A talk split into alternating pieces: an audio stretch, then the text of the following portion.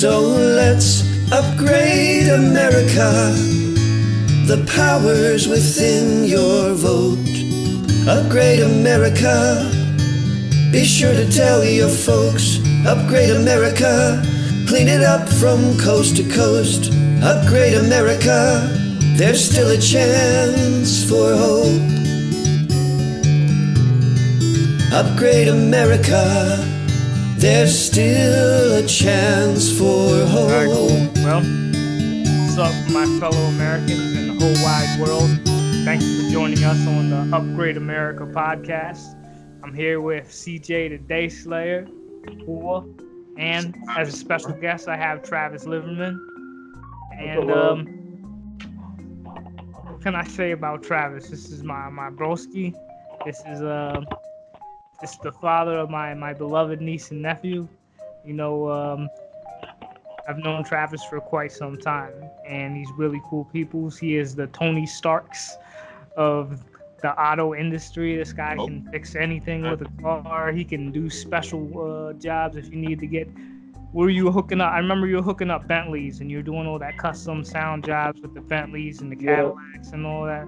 Like, this guy had a Honda Civic that was like a transformer, man. Like, man, when it comes to that. But Travis, tell us a little bit about yourself. I mean, there's not much to tell. You just told everything. My bad. Spoiler alert. No, it's all good. It's all good. I was just enjoying the day, man. Like, it was Father's Day to you guys. Like. I was just out to dinner and stuff, so it was a good day. All right. Happy Father's Day, man. Thank you, man. Appreciate it.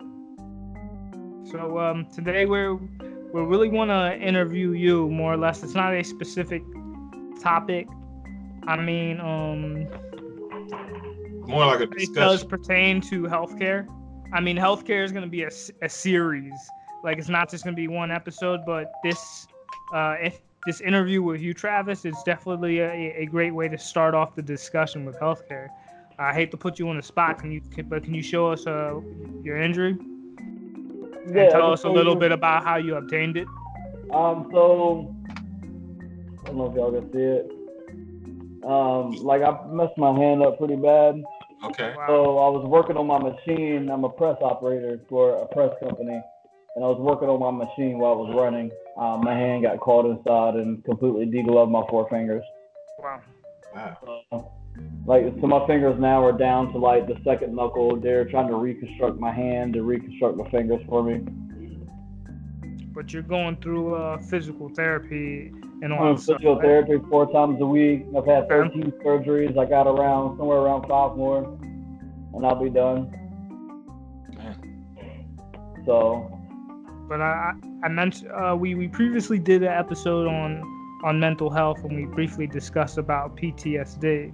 But on a side conversation, I recall you told me about your experience with PTSD, and how have you experienced it? Because I know trauma is trauma, but you know, everyone experiences it a little bit differently. Right. I was diagnosed with PTSD and anxiety. Mm-hmm. I've had nightmares, I've had flashbacks. I get told that, like, at nighttime, I'll start jumping. Like, in my sleep, I'll start jumping. I'll wake up in cold sweat. Yeah, it's just, it sucks, man. It really does. It's nothing good. I've been working on it, trying to keep it under control. I see a shrink once a week. I see another counselor twice a month. So, it's getting there. It takes a lot of time. It really does. It really does. It takes a toll on you mentally, like a huge toll on you mentally. But I do agree with you speaking about, you know, the trauma you experience can be therapeutic. Right. And that's why I really believe we need more mental health. But as far as conventional health, if you had to rate the healthcare system right now in America, 1 through 10, what would you give it?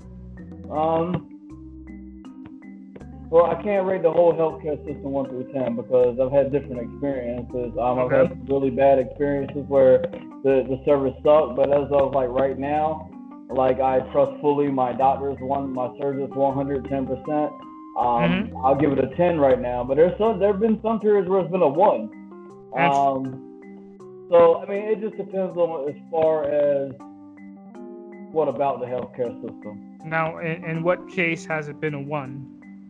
Like, I just had some really bad customer service at the hospital. You wait 6 to 8 hours to be seen. You're seen for like 10 minutes, and then they kick you out. Like, the waiting's horrible. So let me ask you this: if we had more doctors, how do you think that would affect healthcare? If we had more doctors? If we had more doctors.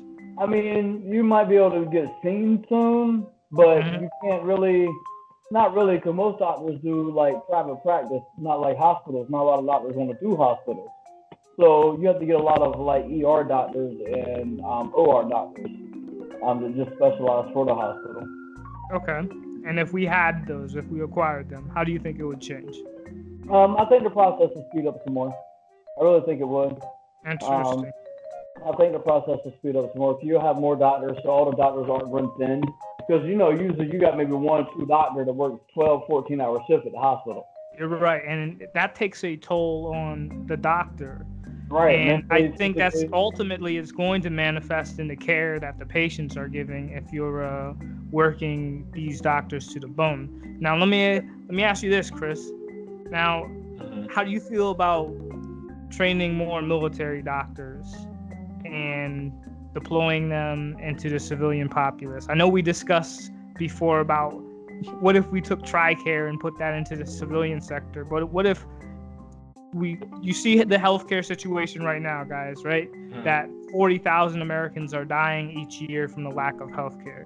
So clearly the private sector they can't meet that need. So what if we supplemented that with military forces, particularly doctors, to take care of these people and deploy them to the areas where people need healthcare and give them service? Would that, think that would work? So you mean instead of working like in wartime, working like in civilian life, like to help out the civilians that can't afford to run like a free clinic? Yes. Okay. Because here's the thing. I think that more than anything is worth the declaration of a national emergency. If people are literally dying in America, like I think that if the military can step in and help out, we're not in the middle of any major conflicts right now. So right. I don't want to say our medical staff they're stressed, but I would like to train more and deploy them. What do you think, Chris? I think it needs to be like a couple of avenues you should explore. I think you should definitely encourage more nursing, civilian-wise. Okay. We needed like a marketing blitz in all markets, especially like more rural towns, smaller towns, secondary cities besides New York and Chicago. Like, you know, maybe like a Charlotte or a Raleigh, you know, start recruiting more, filling the hospitals up with more nurses and more... You're referring to civilian nurses? Yes. And then also with the military, I'm tying it all together. And then also with the military... You gotta create an incentive for people to want to go into that field. So you need to start doing sign-on bonuses for nurses and stuff like that. Yeah, absolutely right. Because you gotta compete with the civilian sector. Because if you go to the right market, you're gonna make crazy money with overtime and all that. So now, what is the cost for nursing school on the outside? Because you really gotta think, if you're getting that waived, you're pretty much getting it for free through the military. Like, I think that's a pretty nice incentive, but you're absolutely right. Signing bonuses should be a thing. Let me look. I'm gonna look real quick. But as far as you saying deploying nurses, like military nurses, to critical areas, is that what you're mentioning? You're absolutely right. I think we should do that on top of doctor care, telecare. So you should have doctors be able to do house calls again. I think they kind of do have that service out again. But that's I think that's a really great approach, how you said the house calls, because I want these doctors to be mobile. Yes. And Travis, I know you said that you go to Philadelphia quite often for the surgeries, but you know, I don't know. Maybe we should really look into whole mobile clinics, like doctors coming to patients. I mean, there's some point in times where I've had I had nurses that come out. When this first happened, I had nurses that come out every day, so did bandage changes, vital signs, things like that. I mean, so some of them do come out. You can set up to where they come out every day. I think more doctors should do, like, we have a doctor here in York. She opened up a free clinic. And she hires people. Yeah, she hires people. Is it a non-profit? Right, yeah, it's a non-profit. Okay. She takes donations and stuff, and that's what she pays her staff with. But it's open, you know, a couple of days a week, and there's nurses and doctors in there, and there's no cost to people who can't afford it. I would really like to, can you ping me or email me or message me the name of the clinic or her contact? I would really like to get her to come on the show or to have a discussion with her and, you know, just pick her brain on that whole approach, because I love it. That really something really cool. I dreamed up as well as a volunteer medical force, you know, that would go out and do exactly what she's saying. Like, imagine that on a broader scale. That's right. Just one clinic. But if we can get this towards a chain across the nation of volunteer, not clinics, but even hospitals, that would be awesome. And that would really help the whole financial burden that healthcare is bringing on a lot of people. You know, you got all these veterans that come out of the military. I mean, a lot of them, they still have triage experience. I mean, you got some that, you know, need jobs. Maybe, you know, they could do it. The government can give them an extra incentive or like a kickback for volunteering their time, you know, to do something like that. That's a possibility. And they can do it part-time, you know, they can split it up where they work so many hours a week and the other doctors and nurses work so many hours a week. So it's not putting a ton on them, but they can still get their retirement or their disability and everything from the military and volunteer and do this part-time. I like that approach. So I wrote a chapter in the book, Upgrade America, and it was pretty much called The Life Force. And I like how you said it was kind of part-time, because that's the approach I wanted to take. Like using the whole the Guard National Reserve mentality, like 2 weeks a year, is it? And it's like one weekend a month. Yep. So imagine you have doctors on standby like that, like, hey, they're performing these free services 2 weeks out of the year or one weekend a month. So it's not like they're doing it full time every day. You know, they're just giving a little bit of their time and services, and together I think it would make a difference. Right. Yeah, I like that concept as a supplement, yeah, to the health crisis in the U.S. We can't depend on it, but it would definitely help out. Look up the cost real quick. Sorry to interrupt, but it's go ahead, please. Like, I guess overall it can go from 40,000 to 100,000 at private institutions. But just practically, I guess what most people do, let's see, about 10 grand a year, something like that. But you got a lot of programs where you can go in, work under like a hospital, do all your school, and then work for them for a couple of years, and then you don't really have to pay as much. So it varies, I guess. It just depends on which route you take. If you take like private institution, or more like, I guess, more adults are transitioning to a different career field going that route. Interesting. But go ahead. I just wanted to throw that little. You said the top cost was $100K? Yeah, that's like top cost though. That's not talking about like LPN. That's usually your baseline when you get in, like licensed practical nurse. Then you work up to an RN. Let me ask my cousin. Go ahead. We can keep talking. Hold on. So you're saying LPN is the one that's about 100K? No. That's like entry level. Oh, okay. So that's where you got from 40,000 to 100K. Gotcha. Yes. The highest nurse is a nurse practitioner, which is, I don't know what their designation is, but they're basically a doctor in the form of a nurse. My doctor's practitioner drives a Porsche, so they make pretty good money. Yeah. Oh, yeah. They're right there. Yeah. So I'm going to ask my cousin while we're talking, because she went through this process, so I can ask her real quick. Okay. But yeah, y'all can keep talking. I'm going to just look it up real quick. I'm going to send her a message.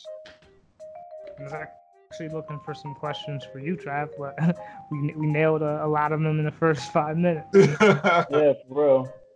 Trav, have you ever heard of like supplemental insurance, like Aflac, something like that? Yeah, my dad actually had an Aflac growing up, and it helped out sometimes. I remember just one incident where me and him were outside. We were actually messing around in the yard, and he fell and broke his ankle. And Aflac stepped in and took over like some of the bills that, you know, insurance didn't cover, like light bill and, you know, things like that that go on, like lights and gas and, you know, things like that. So yeah, I mean, definitely we should definitely have something.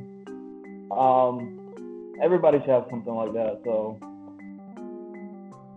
yeah, I was wondering why more people don't sign up for that. Because it is a little more expensive. Yeah, but I mean, it is definitely worth it, in my opinion, anyway. I mean, if we can make something more affordable. Do you think competition would make it more affordable? Like more people entering that industry? Yeah, definitely. Because there's not many. There's Aflac. There's only like one or two places that offer something like that. So yeah, there's no competition in it at all. I mean, there's room for growth. I think private insurance like Cigna and all these places offer it, but you probably gotta ask for it, right? Or explore it a little deeper. But most people just go, hey, I just need insurance through their job or whatever. They don't really think about, you know, if something happens or whatever, short-term disability and all that, because it's kind of a ripoff, like in a way, because 60%, but you're earning 100%. You only get 60%. I'm bringing home 66.3% of what I made. Yeah. So when I go from making one amount a week and I'm losing, you know, almost half, like it's a big adjustment.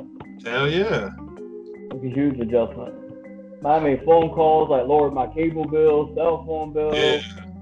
I mean, my truck will be paid off in about a month, so that's good. That's awesome. One bill I ain't got to worry about no more. Yeah. So.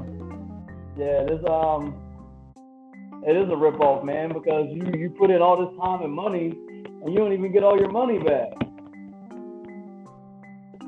But it's all right, man. I mean, I do understand to a point, because medical bills do rack up really, really, really quick.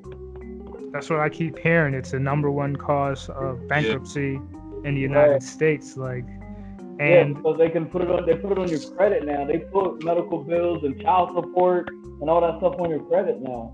Wow. Yeah. So, and a lot of these medical bills, they're not like predicted. You don't plan for this. It's like these situations come and they're obligations.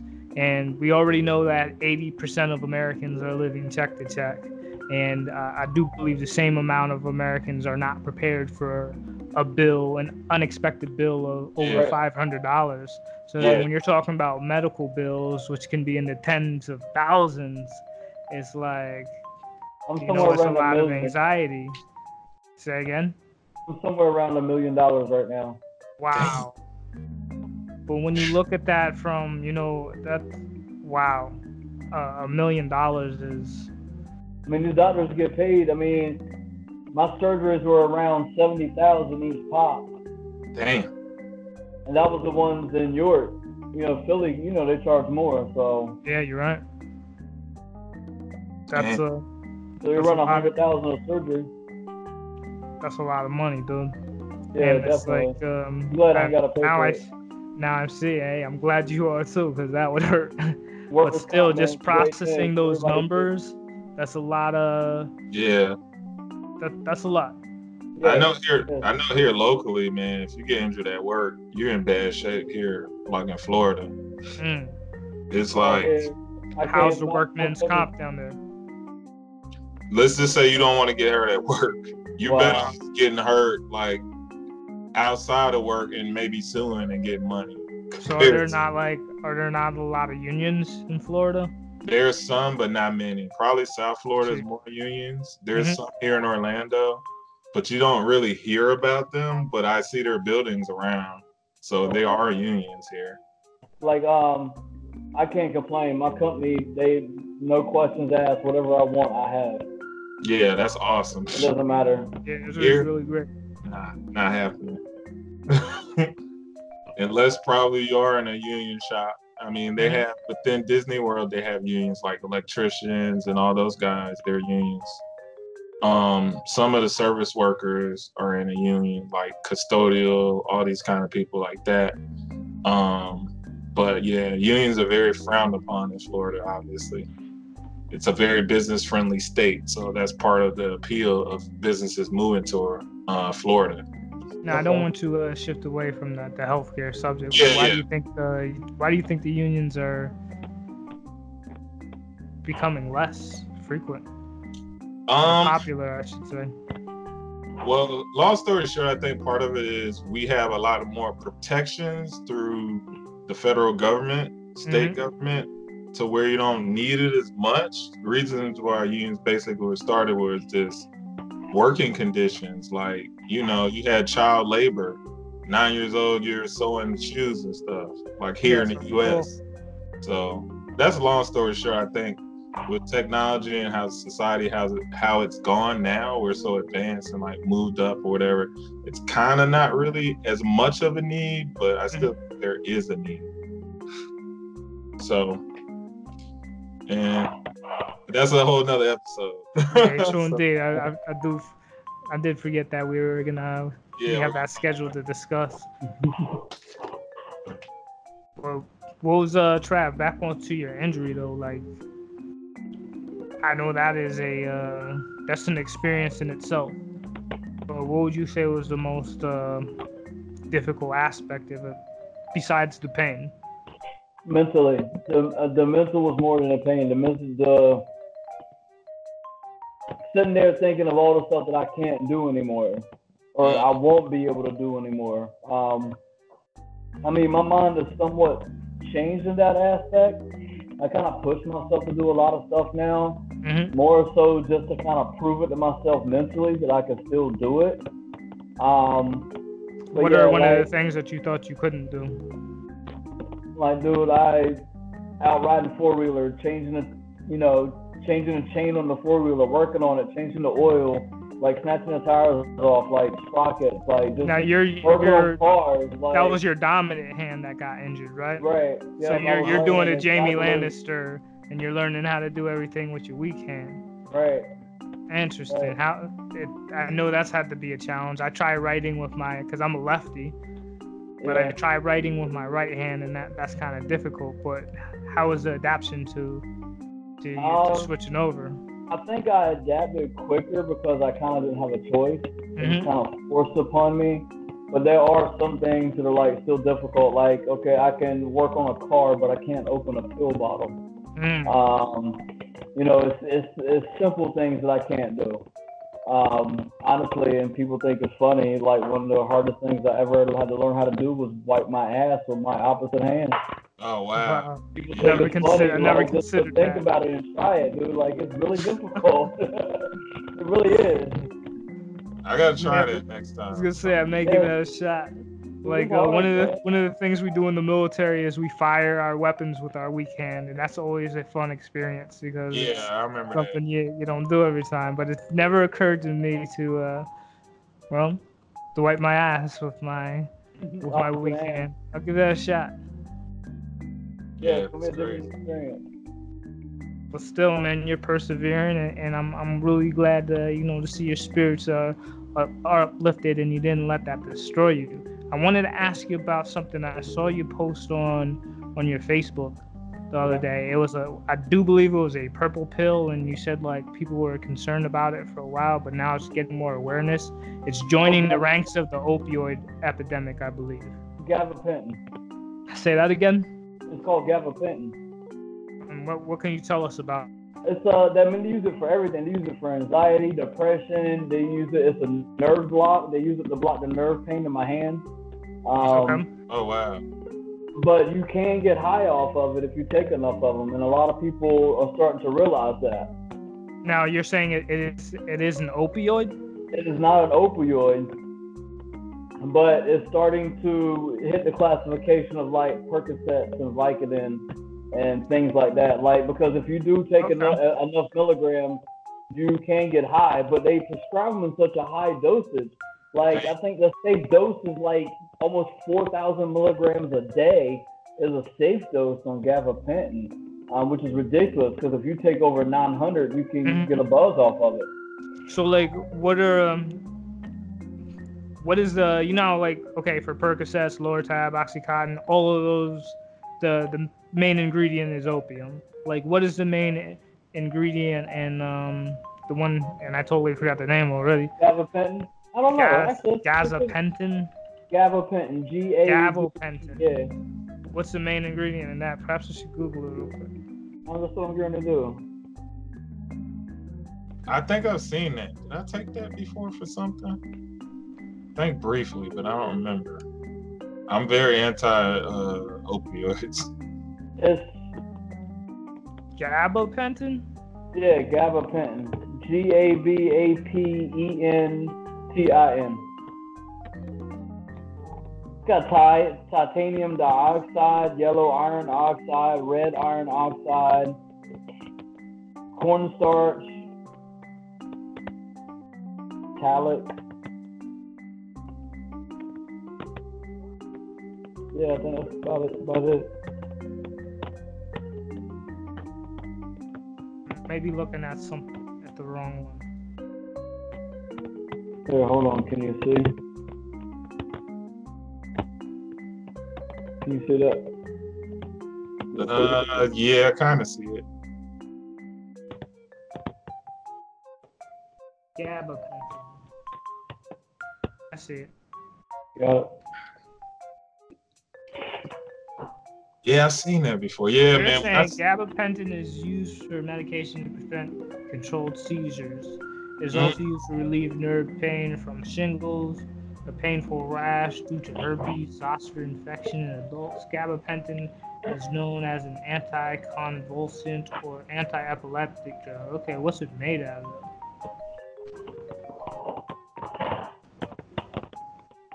It's always the ingredients. Yeah, that's what I'm curious of. What's in it?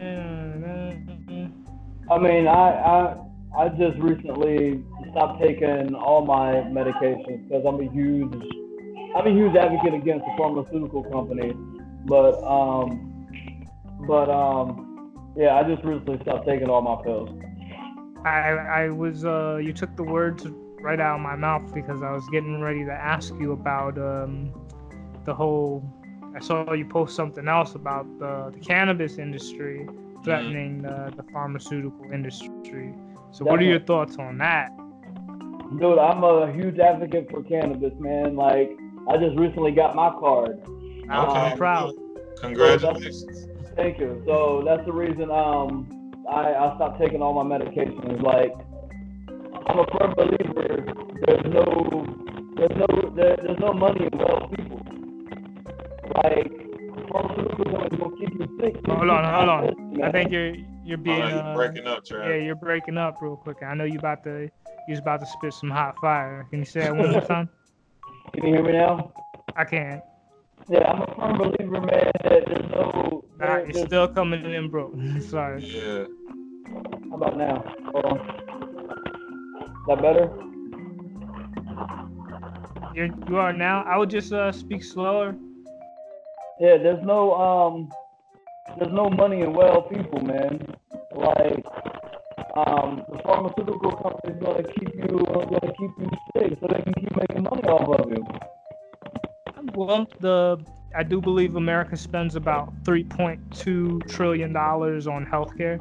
So you're absolutely right. That's the sicker you are, the more money's being made. And when you look at the price of prescription drugs, the inflated price rather of prescription drugs, it's all part of the game. Right. And I think the cannabis industry is going to change that, particularly now. Can I ask you how cannabis has helped you with your injury? You already mentioned you were taking some other medications, but now you're medicating more with cannabis. Like, right. How's your experience with that? It keeps me calm, relaxed, so I get frustrated when I can't do something. even the simplest stuff. Like, I get really, really frustrated. So, I mean, it helps me keep me calm. It keeps the pain down. I don't have to take no pain pills. I don't have to take Percocet anymore. Oh, that's awesome, man. So, yeah, it's definitely helped. I recommend it for anybody. I'm a huge advocate for cannabis.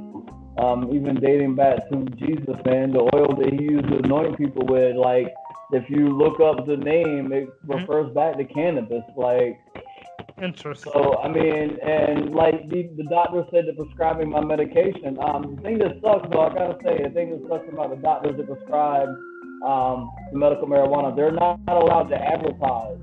What do you mean? That they're not allowed to advertise openly that they prescribe medical marijuana. They have to wait for patients to call them. So, so yeah, so the word of mouth, man, is really big in that part right now. But they like. I wonder why that is. Conflict of interest. They're taking money out of the doctor's pocket because they get paid for pushing certain pharmaceuticals. Right. So, yeah, I'm not sure. But she was just telling me, you know, how bad. So word of mouth is great. Like, I took a couple cards. I told a couple people about her to give her a call, man. Like, the word of mouth is huge in that aspect, because especially when you find you a good doctor. Mom was really, really good. She was really cool, really laid back.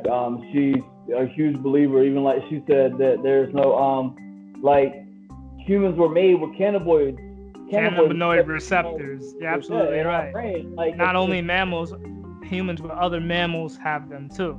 Right. So if it wasn't put here for us to receive, then why would we be made with cannabinoid receptors in our brain? That's so we can receive the cannabis plant. So, Chris, I'm not sure if you really follow the whole medical marijuana movement, but there's what a cannabinoid receptor is. There's actually something in your brain. How would you describe it? Like, as an enzyme or something, enzyme receptor? But there's things in our brain that actually they were. If we didn't have them, we couldn't experience the effects of cannabis. So there's we're born with receptors in our brains to receive these. The support of what Travis was saying, which is something I found fascinating. I don't know. I'm a big advocate of it as well. I really would like big tobacco to invest into cannabis. But here's the thing. I want it to be clean. They could even do CBD, but brands where there'd be no psychoactive effect. But they could also invest into THC brands as well. And the people who are smoking cigarettes, let them smoke weed. It's healthier. They'll still make their money. But that's just something I would like to see them make a shift to. What are your thoughts on that? Mine? Yeah. Because I remember, I don't know if you're still smoking cigarettes, but you used to. No, I quit smoking. I vape now. Bravo. Yeah, I quit smoking. You just got yourself and your children years of your life back. You made a very great decision. Dude, I think they need to sell pre-rolls, like Marlboro marijuana cigarettes. Oh, that's absolutely what I was suggesting. Yeah. Like, just get rid of the tobacco. You had your fun with it. Dude, you had the plantations, but at the same time, switch that money into weed. And I would arguably say the same thing for pharmaceutical companies. Like, pump that money into weed. And well, it is. Well, here's the thing. I think if we can all make money, and you're making money, and you're having cleaner, safer products, like, that's a win-win, and that's the best way to do business. Like, yes, this is it's a new century. You know, it's like the whole way of doing dirty products, and I'm gonna make my money off of this BS and that BS. Like, come on, it's a new century. Let's make some radical changes, some positive radical changes. I'm telling you, that's what the holdup is. Like, medicine-wise, like, one of the best examples I've seen, I saw a little short documentary. It was on this hospital in Bangkok, Thailand. It's called I'm butchering his name, but Bumrungrad International Hospital. Okay. Basically, their model is everybody is there. So orthopedic surgeons, everybody, every specialty is in this one place. Oh, you're saying all, so that hospital has all type of medical, like you can go there for anything more or less? Is that what you're saying? Yes. Okay. Oh, wow. Not only that, you can get seen for everything in one sitting versus, you know, oh, you got to go to a specialist here, you got to go here. All of it is boom. You just hit it. As soon as you come in, they treat you like it's more like a hotel experience. Like so it's not rushed. It's not like, hey, you're going in like a car wash. No, it's not like that, but it is. It's not where you're sitting around for 6 to 8 hours. Like in those 6 and 8 hours, you already got your lab results. They're already talking about treatment plans. They're already starting you on whatever pharmacy. All that stuff is already done within that. So you leave the hospital, you're already done. You're not. Only thing you're coming back is follow-ups. That's it. And it's way cheaper according to our standards. Not say people that live in Thailand is expensive, but say if me or you went for something to get treated, it's like I think maybe a third or 60% of the price you would pay. So how could we do something like that in America? It's all about greed, man. Say again? Greed. If we lessen the greed, we can do all this stuff. So assume the greed will remain constant. That's never going to change. Gotcha. How can we make this an industry and make it feasible in America? Well, it goes back to education.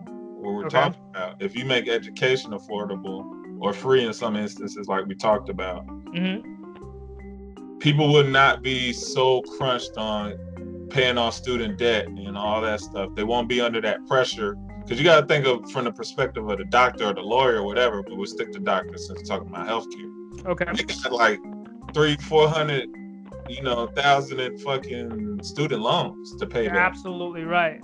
If they didn't scholarship and it didn't all get paid for. So the reason why they take on those pharmaceutical companies, pay all this stuff off. Like, I gotta pay all this stuff off. Like, that's why I'm doing all this overtime. That's why I'm doing X, Y, and Z.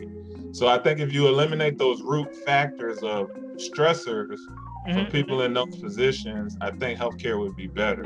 Well, you know why I proposed training more military doctors? Okay. For several reasons. For one is, how we did everything in tech school? We learned some very complicated things in a short amount of time. Yes. Like, hey, you guys are going to go set up Claymore mines. They're like pretty devastating. You're going to learn in like 2 hours. Then you're going to do a practical and you're going to get it done. I'm very confident that the medical training is expedited as well due to the high ops tempo of the military. They can train their medical staff a lot faster than the civilian sector. In addition to that, the cost. I think they could do it cheaper than the military could produce doctors cheaper than the private sector could. Well, it's only enough just to supplement the gap for the people who really need it. Yeah, I would agree with you, but you got to also think doctors then also go into specialties.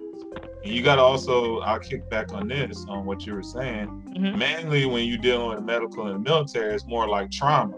Like life-saving self-aid buddy care. It's not really treatment and all this. It's more like, I'm going to patch you up till you actually get to a doctor. So I totally agree with you. And again, I still want to use that same expedited military training concept, but apply it to specialties. So throw a specialty at me. Say again? A hand specialist. So again, you're going to have the curriculum for hand specialities, right? And it's going to be an expedited curriculum. Ultimately, I would like that to transition to a civilian force, but still going through expedited medical training to work with the American citizens. But the private sector can't handle it. I see that. We're looking at the numbers. We're talking about the waiting line, the waiting periods. We're talking about the prices.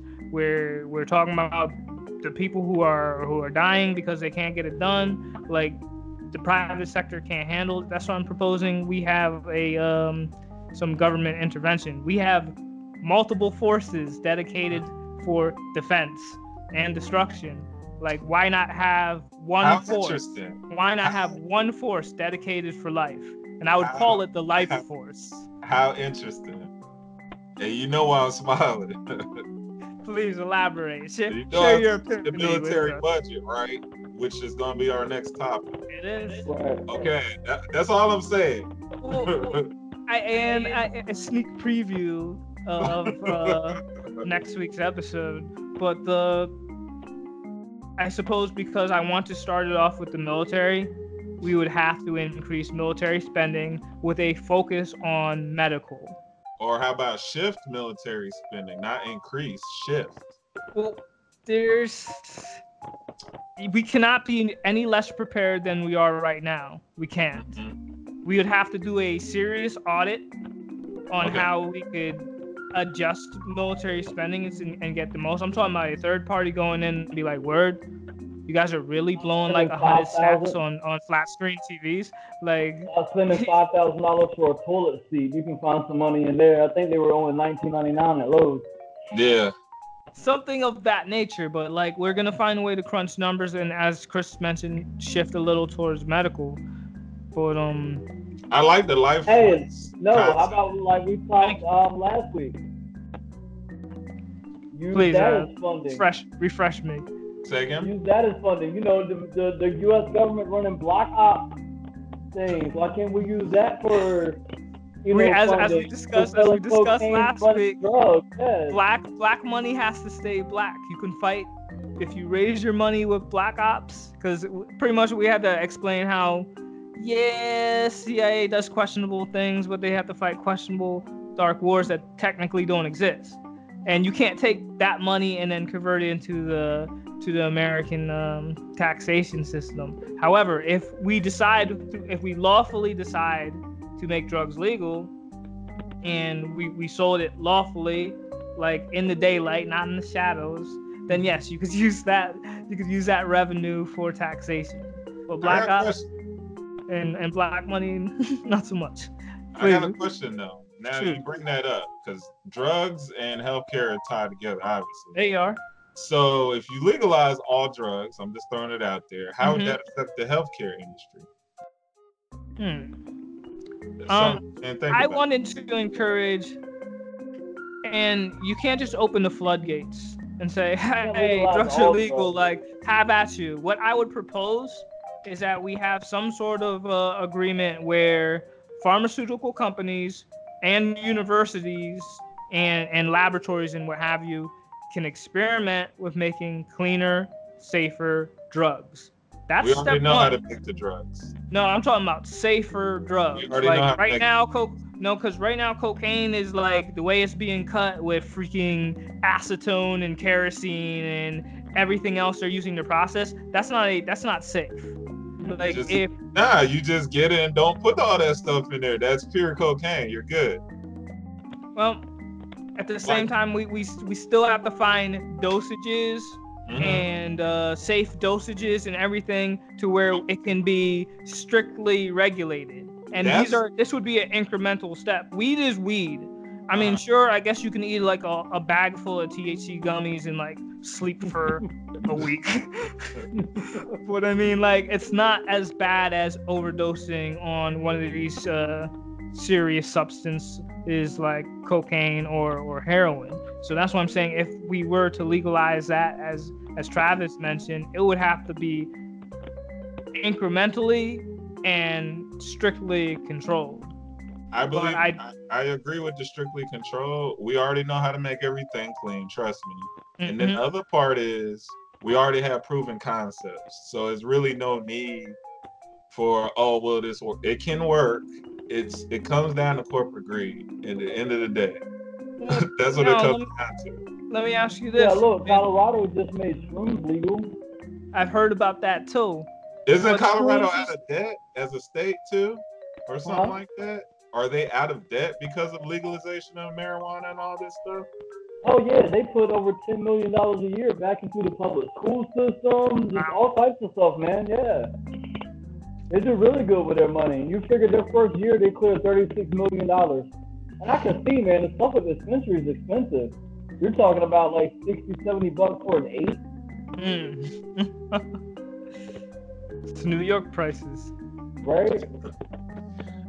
I'm just saying, it's just a matter of, you have people that want to do it. It's just a matter of getting it done. So, right. But here's what you gotta consider in the pushback you're gonna get from the American people, right? Okay. People's friends and family have overdosed on these substances, and so like we already project that revenue is going to skyrocket. Like cocaine revenue is about $34 billion in prohibition. If we were to make it legal, I could estimate those numbers would be like over 60 billion, right?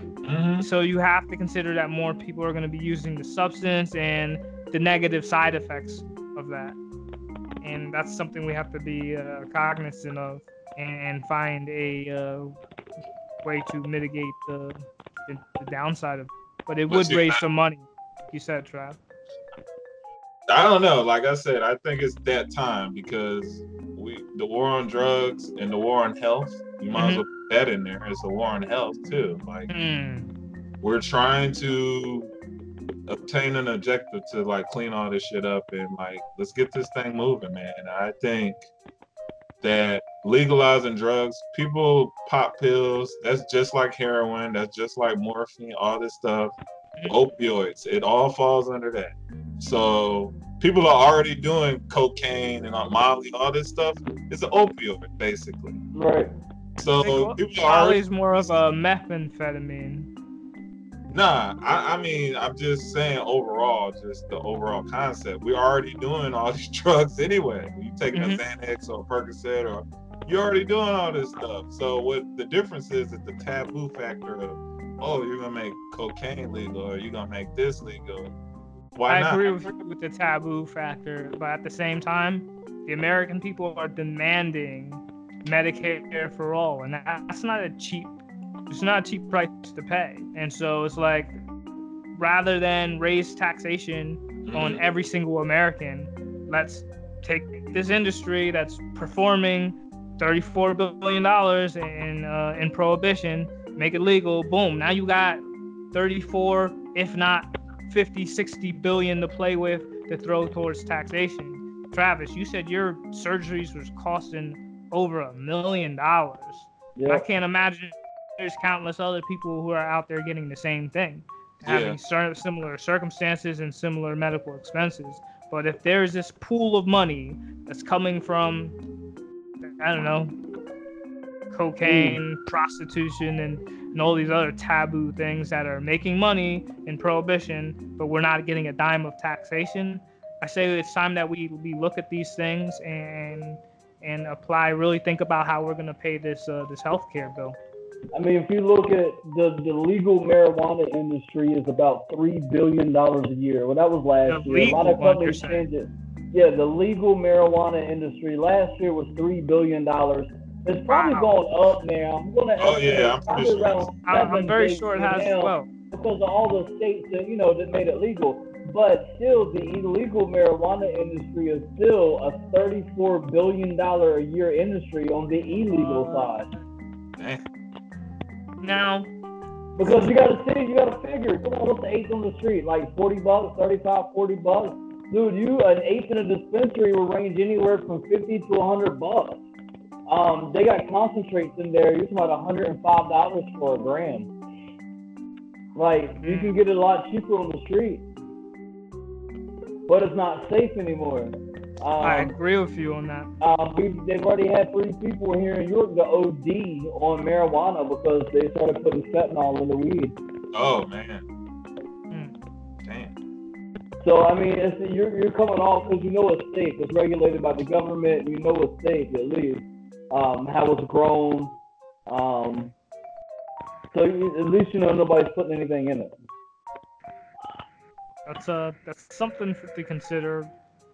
I mean, it's like, yeah, you're getting a cheaper product, but it's not regulated. And again, that's why I emphasize, it's like, when you're buying something off the street, it's exactly what you said. It's not regulated. There's no control. You don't know what you're getting. But when we come to a consensus on what is a safe version of substances, like, I really think it should be legal. Like, it's really a frivolous concept to. So, I wanted to bring up another thing. Have y'all seen any new research on vaping? Because you brought up vaping now. I know they're trying to explore the health risk with vaping and all that. Have you heard your doctor, Travis, by vaping, like what the effects are? Because I know that's new territory. I mean, they told me when I was going through surgery not to vape because there's still nicotine in it. It doesn't have all the other chemicals, but it has nicotine in it, and nicotine restricts your blood vessels, causes your blood not to flow. And in order for it to heal right, you need all the blood flow you can. So, like, I was cutting vaping down to a bare minimum, just enough to get by. I mean, I feel better. There's still chemicals in it. There's two chemicals in it to make oil, but... You're talking about the THC one? No, just regular any vape, period. Okay. Because it's all made the same. It's definitely it's all made the same. Even for the cannabis oil, it's still made with the same two ingredients. Because it makes it so you can vape it. It heats up and it smokes away. So it still has nicotine in it, but it doesn't have all the other harsh chemicals in it that they go to put in tobacco. Gotcha. So I got another question. What if they made tobacco clean? How would that change the dynamic and all that? I heard, Indian Spirits? They're like organic cigarettes or something like that? Yeah, and they're really, really expensive, but they're pure, just dry tobacco. Okay. There's no chemicals in it at all. It's just pure, dry tobacco. Interesting. Because I remember this old World War II vet. He died, recently. He's one of the last ones. He smoked, those cigarettes. He used dry tobacco. And I was like, he's smoking, drinking it. But the key thing was it was natural tobacco. It was none of the other stuff. Interesting. I was like, that's interesting. It is, because it's like, now you really brought up an interesting point. Like, the dirty stuff that you already mentioned, they have so much added chemicals into it. But I really don't have too much information on those organic ones that you were talking about. Yeah, because everybody has vices, you got gambling, but you got counsel for gambling. Just like if you had clean tobacco, people could still smoke and do less harm. But, it's really no money. So this is what you just put a terrifying insight in my head. Now, Chris, I want to bounce this question at you, Trav. Do you think there will ever be dirty weed? Pretty much. No, I'm not talking about black market dirty weed. Hey, we're spraying it with insect repellent to make it heavier. No, we're talking about push through different industries, chemicals added to it, nicotine and other things of that nature, pre-roll joints. I hope not. I hope they wouldn't take such a beautiful thing as the cannabis plant and do something like that. And that's a concern. Yeah, agreed, well. Man. That's a mug. Because there were some rumors of big tobacco touching cannabis, and that's why I brought it up. However, it's my concern is that they would make the Newport pre-roll joint. And, hey, try this menthol pre-roll. They would adulterate such a beautiful plant. Right. I would hope not. That is a scary thought, but I would really hope not that they wouldn't do something like that. Come on, they're making enough money off of it now, just the way it is. No need to alter it. But that's, that's us as humans anyway. We always got to alter something. We got to fix stuff that ain't broke for some reason. That's just human nature. It is. We're always trying to make more. Now, we were talking about how the cannabis industry is spiking. Now, on that stash application, were you following any particular cannabis stocks? I watch Canopy Corporation. Okay. They're one of the biggest and one of the best. They've been around for a very long time. They started off as a Canadian company. Mm-hmm. So they've been in the cannabis industry a lot longer than, you know, the United States companies have, because, you know, Canada just made weed legal through the whole country. Yeah, I remember that. That was a big deal. I smelled it a lot in Vancouver, so they was all partaking. Hold on, to the entire country? It's not just a particular... the whole country, yeah. The whole country. Because I do recall it was really big in BC, British Columbia, and in Vancouver. So, wow, yeah. I didn't know it was, like, across the nation. That's cool. Yeah, it was this year, right, Travis? Was it this year? It was this year, beginning of this year. Yeah.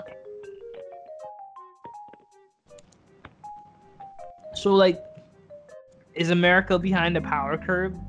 Yes, like, we are. Yeah, we definitely are. I mean, what do you think? Look how many countries already made it legal there. Like, and we're struggling to make it legal in just different states. Like, I mean, I got cars with the feds to come in right now and bust me, and I can get in trouble, even with a medical card. Wow. Yeah, you're right. Because it's not like... Because it's still, I think it's still a Schedule 1 drug or something, according to EA or whatever. Right. All them alphabet kids. So they were up for bringing it off, but Jeff Sessions put it back on there. He left it on there, from what I remember. I vaguely remember that. That was a big deal. They were trying because he was doing this big speech down in D.C. and all the potheads, if you will, surrounded his little speech thing in D.C. and sparked up, because, you know, it's legal in D.C. too. Yeah, I heard. So, they all, while he was doing his little speech, all the potheads in D.C. sparked up around him. But why? Another reason why I'm an advocate for the whole pot, cannabis, medical marijuana, and recreational marijuana movement is because I don't want to say because it's pacifying people, it's making them more hippie, open-minded, but I think that's a good thing. Like, people are chilling. It may encourage people to chill more. You know, I mean, happy, hungry, sleepy, that's your side effect. What about the environmental effects of doing mass producing, like, marijuana? Is there any studies on that? Like, chemicals? I know in Pennsylvania, they couldn't keep up with their production for a while, because when they first made it legal for medicinal purposes, you couldn't actually have the flower. You had to either get the oil, the wax, or lotion, or, you know, the products they made, like the lotion and, you know, the other products you could, like, rub on your body and stuff like that. Yeah, like, or the oil drops you put on your tongue, or from on your feet for seizures. So they just recently passed a law and changed it that you're allowed the flower now, so you can actually go to the dispensary and pick up the flower. Technically, you're not allowed to roll it up and smoke it. You have to put it in a vaporizer. Because you could get in trouble if you were smoking it the wrong way. What do you mean, the wrong way?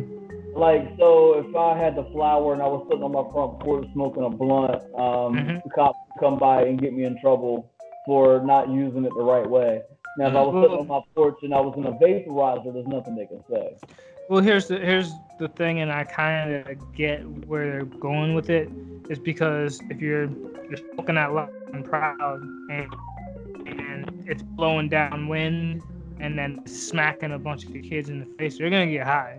Like, there's no doubt about it. Like, they're gonna get high, and the smoker has some sort of responsibility for that. Right. And so that's why, while I'm pro weed, I'm so pro weed. I don't know where I stand as far as, like, the public smoking. We gotta find a way to do it and make sure people don't do it around kids. I mean, Pennsylvania just passed a law, smoking a cigarette around anybody under the age of 18 is against the law. Oh, wow. Oh, absolutely. Yeah. Secondhand smoking. As it should be. Yep. Yeah, we hear you now. Yeah, man. Yeah. What about now? Yeah. Okay. It wasn't nothing important. I'm gonna pass the ball to you, Chris. No, I was gonna ask, what do you think America could do, Travis, in your opinion, through all your experiences you've been going through, to make healthcare better, in your opinion, overall? Overall? Yeah, overall. Like, what do you think America can do to make it better?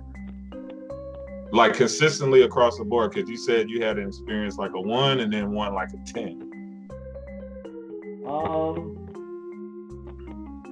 So I not overall, it'll take a lot of work, man.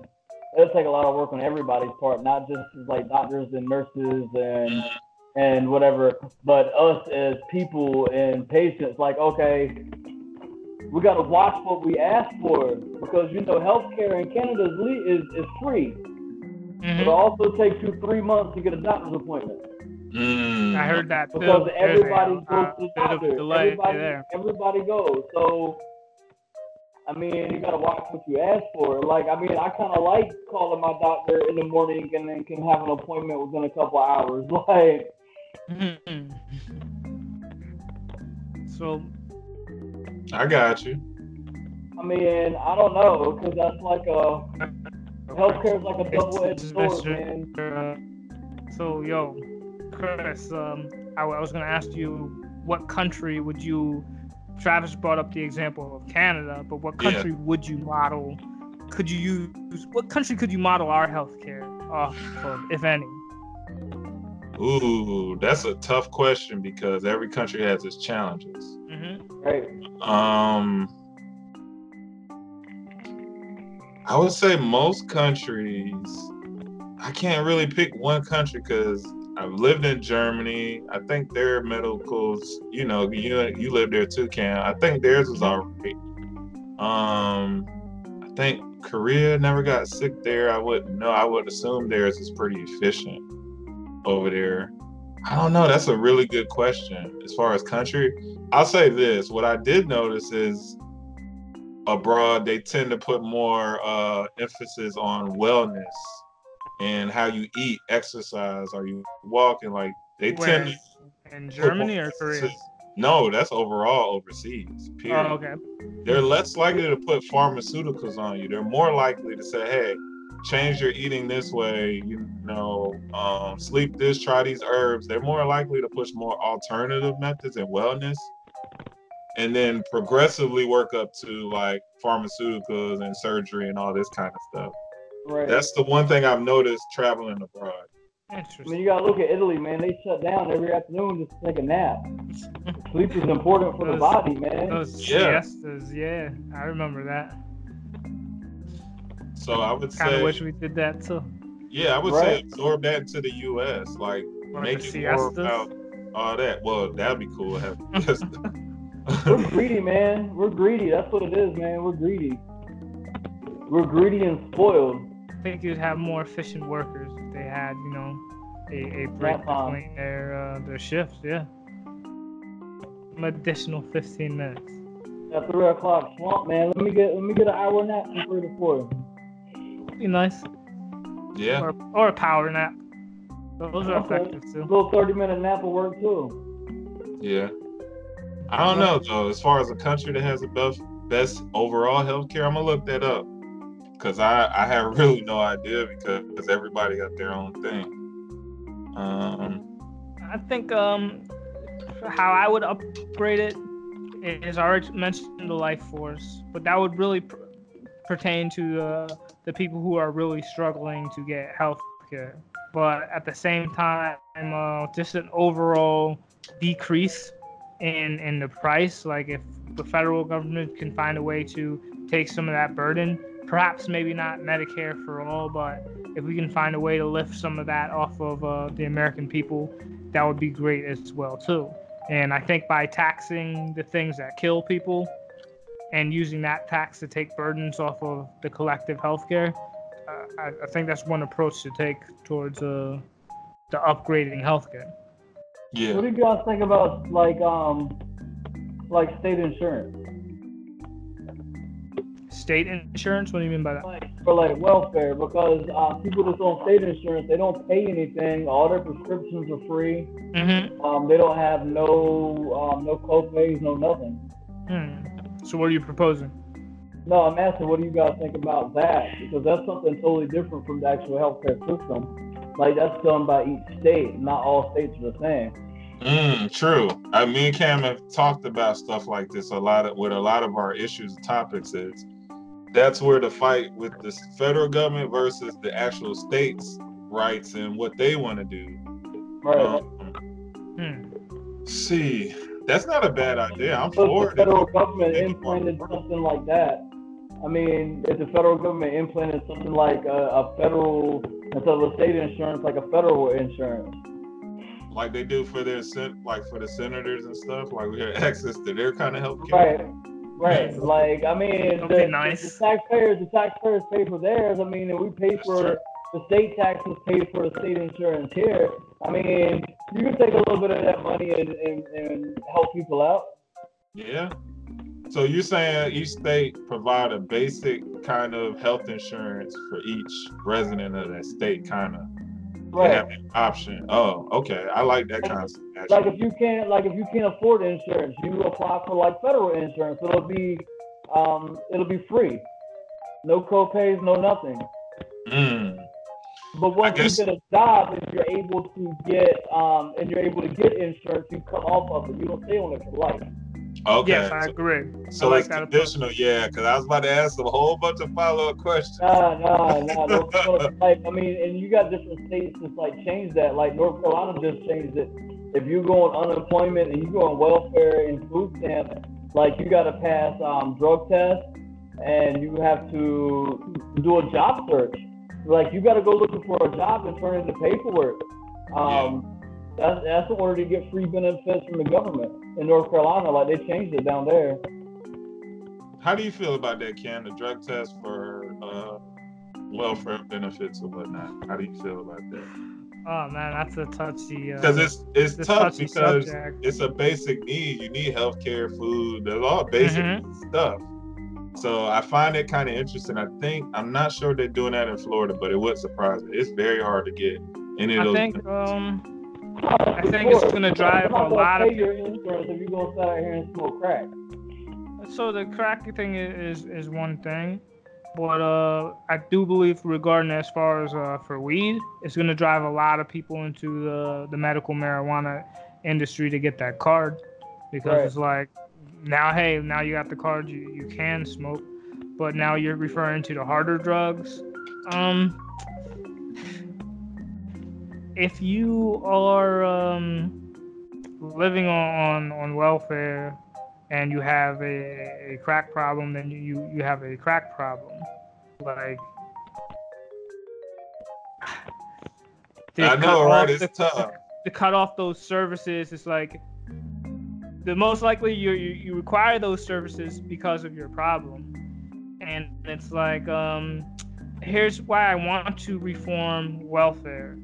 Rather than give checks that can be used towards supporting those habits, I want to give services. And if it's food we need to give people, then we're going to give you literal food. Like the day of, hey, here's your EBT card, what have you. You have $700. Do with it as you will. Like, nah, like you will actually get literal food. Like, to answer that question, and I want to handle it delicately. I don't know how I feel about having drug tests for. I'm gonna say no at this point. Nah. I'd say for me, I'm torn on it too. Like I feel like harder drugs, like cocaine and all that. Yes, I could kind of see that, but then again, you raise an interesting dilemma. If somebody has been abusing drugs and that's why they're in the situation they are, and then you cut off their basic needs. I'm just very confident it's going to resort to crime. Like, it's like, hey, like, yeah, you got a drug problem, but now your benefits are gone. Like, so you're just going to stop doing drugs, get off of hard drugs and clean up your act while you're not getting basic needs. Like, no, you're going to do some crazy stuff and wind up in trouble. So, no, I think here's the...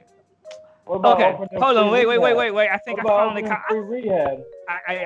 think I found a compromise, and it's going towards your direction. So yes, we will do the drug test, right? But if you fail, you're not going to get your benefits cut off. You will, however, have mandatory appointments for counseling. So I think the drug test would identify the people who need, like Travis said, who need rehab and other services, interventions, if anything. But the cutoff benefits because a person has a drug problem, nah, I'm not for that. I'll make it work. I agree. That was a very interesting question. Yeah, I was just thinking about that. I was like, it's kind of a dilemma. I should start thinking. Well, it is. I was throwing those curveballs. That's all I got. I mean, unless y'all got anything else. Yo, shout out my nephew's YouTube channel, man. Oh yeah, y'all definitely like, share, and subscribe. Chicken Pop on YouTube. You said Chicken Pop? Chicken Pop. Chicken Pop. Chicken Pop? I'm gonna flash it. I'm gonna tag it on there when I edit the video. I'll throw it on there. But yeah, my guy, he got his own little channel, man. He probably got more videos than we do. Yo, he's always up there, man. He's always up there. He's got I think he's got like 58 subscribers so far. He's trying to get enough to make some money. He started up Twitch. He does Twitch also to try to get some money. So yeah, like he's accepting donations. Like I got him a PayPal set up so he can get donations too. Yeah, he's trying to make some money, man. He's all for it. Like he's making beats and stuff, trying to sell Uncle Cam some beats. For the Upgrade America soundtrack, man. We'll make it happen. But anybody else you want to shout out, show love to? No, that's about it. My daughter finished school with straight A's this year. I'm really proud of her. That's what's up, Kaya. Yep, she's doing really good. That's about it, man. Awesome. Well, thanks everybody for hanging out with us. We'll catch you on the next episode of Upgrade America. Ah, man. Peace. I mean, I was all out of unison and stuff. You guys throw it up at the same time. All right, cool, bro. Thanks for coming on the show, man. No doubt, man. Anytime, man. Nice meeting you, Travis. Yeah, nice meeting you, too.